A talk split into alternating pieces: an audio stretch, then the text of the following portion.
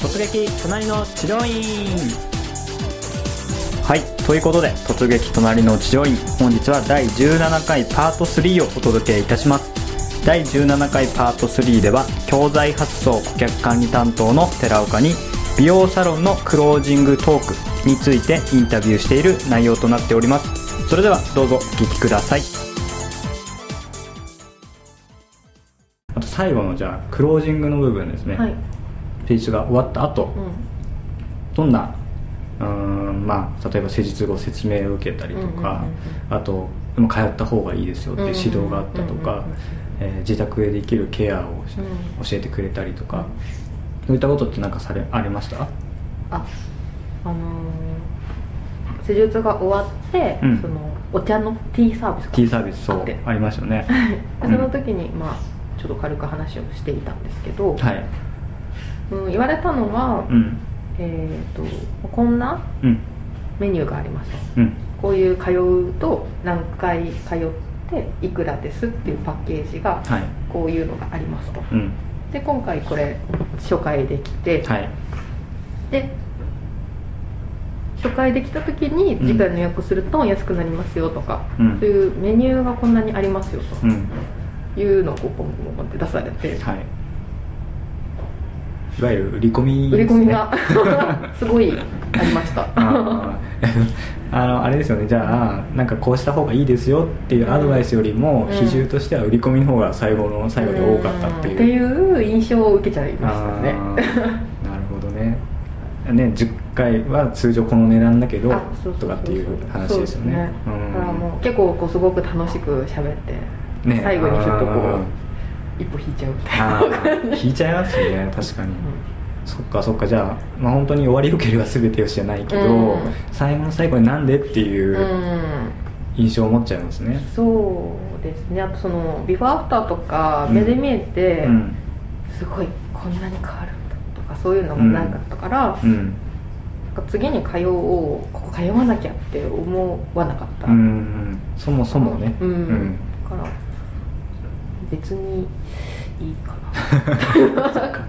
じゃあ仮にはい。もうビフォーアフターもしっかり出て、うん。自分でも体感してこれはすごいとうんうん思った段階の気持ちであれば、うん。あ行こうかなって言ってちゃんとしっかり話聞いてた可能性もある。ね気持ちがそこまで高ぶらなかったのでうん。そうですね。なんか前別の先生でうん。ビフォーアフタうんうんーを見て、すごそうだよいと思って。ねいろいろ受けてる、ね。受けてましたね。ね。うん。って思ったらうんやっぱりそれって生活してると、うん。あのまあ、しばらくは持つけど、ん。な戻ってきちゃうじゃないですか、うん。で戻ってきちゃうからやっぱあの状態に戻すためにまた行きたいなって思う。そうですねそうですね。必要性をね、うん。感じさせるっていうところで言うとまあなんせちょっと遠いんであんまり通うはしてないですけど、まずね。うんうんなるほどなるほど。必要性はあんまり感じなかった。うーんそっか。じゃあまあ一旦まとめると、はい。このち、えー、とサロンさんかサロンさんで良かったところはい。っていうのはざっくりとはい。どんなところですか？良かったところは、うん。男性のスタッフだったけれども、うん。すごくこう話をしてくれて、うん。カウンセリングもきちんとしてくれて、うん。感じも良くてこの金額でこのボリュームでうん。満足。すごく良かったうん。というのがありました、うん、うん、あとじゃあざ残念だったところ。残念だったところうん。はうーんちょっとあんまり結構営業がすごかったなと最後の、うん最後ねやっぱり。うんうんっていうところとうん。うんそうですね。あんまり、うん、次行こうかな。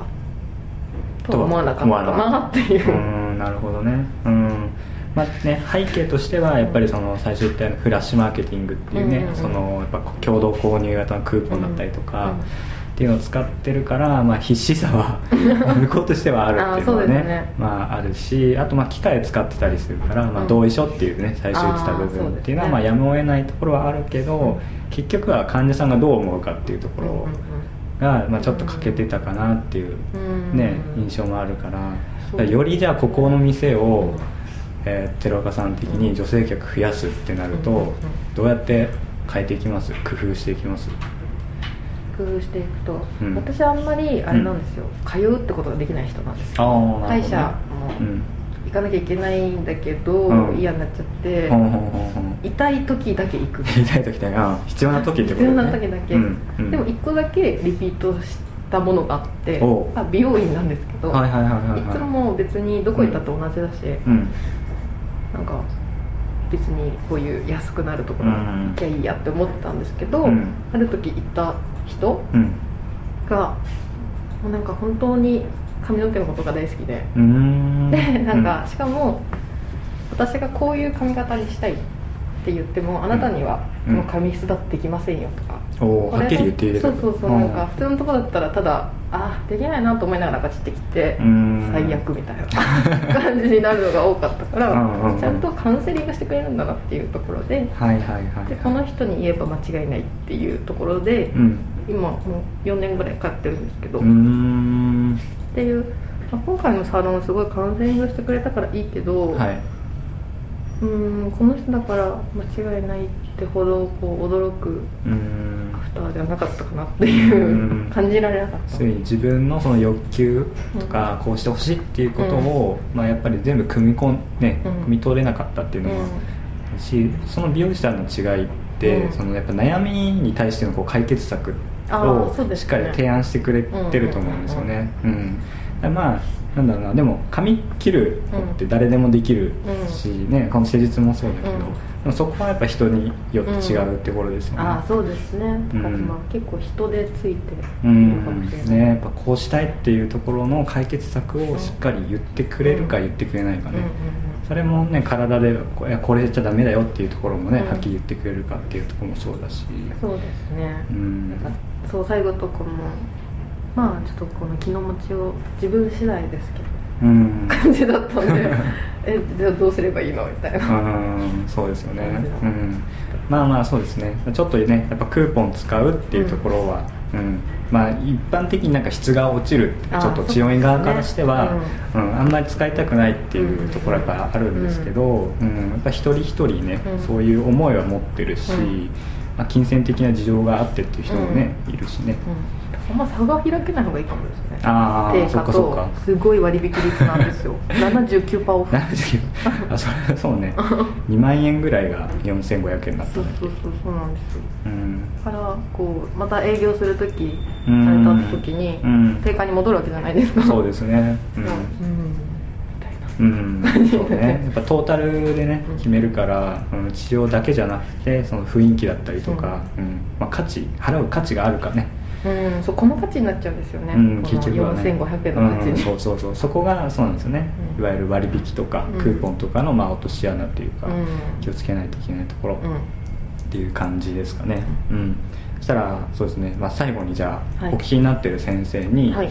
寺岡さん的な今回体感体験したのを踏まえて、はい。何かアドバイス的なのお願いできますか、あの結構信じやすいんで まっすぐなってますよって言われたら信じちゃうんですけどどう、うん、どう？うん。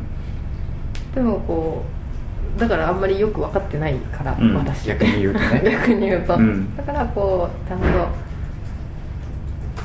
こんなに変わりましたよっていうのをうん。バッて驚くような形で写真なり数字なりうん。で出してもらえると、うんまあよりね、うんうん、間違いないな。うん。っ ていうのは、そうね。そうですよね、まあ、お金やっぱ払ってそれに対しての対価をね、うん。やっぱ欲しいから、うん。それをどう伝えるかですよね。うん。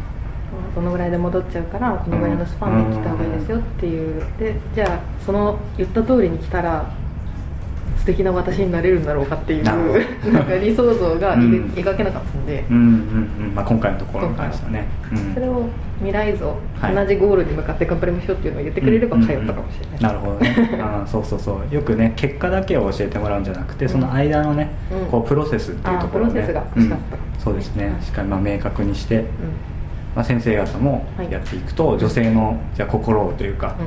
ガチつかめるかなとういう感じですかね。はい。はいわかりました。じゃあまあそんなところでですね、はい。えー今回の突撃隣の治療院のインタビューをお届けしてまいりました。はい。それでは寺川さんありがとうございました、んはいありがとうございました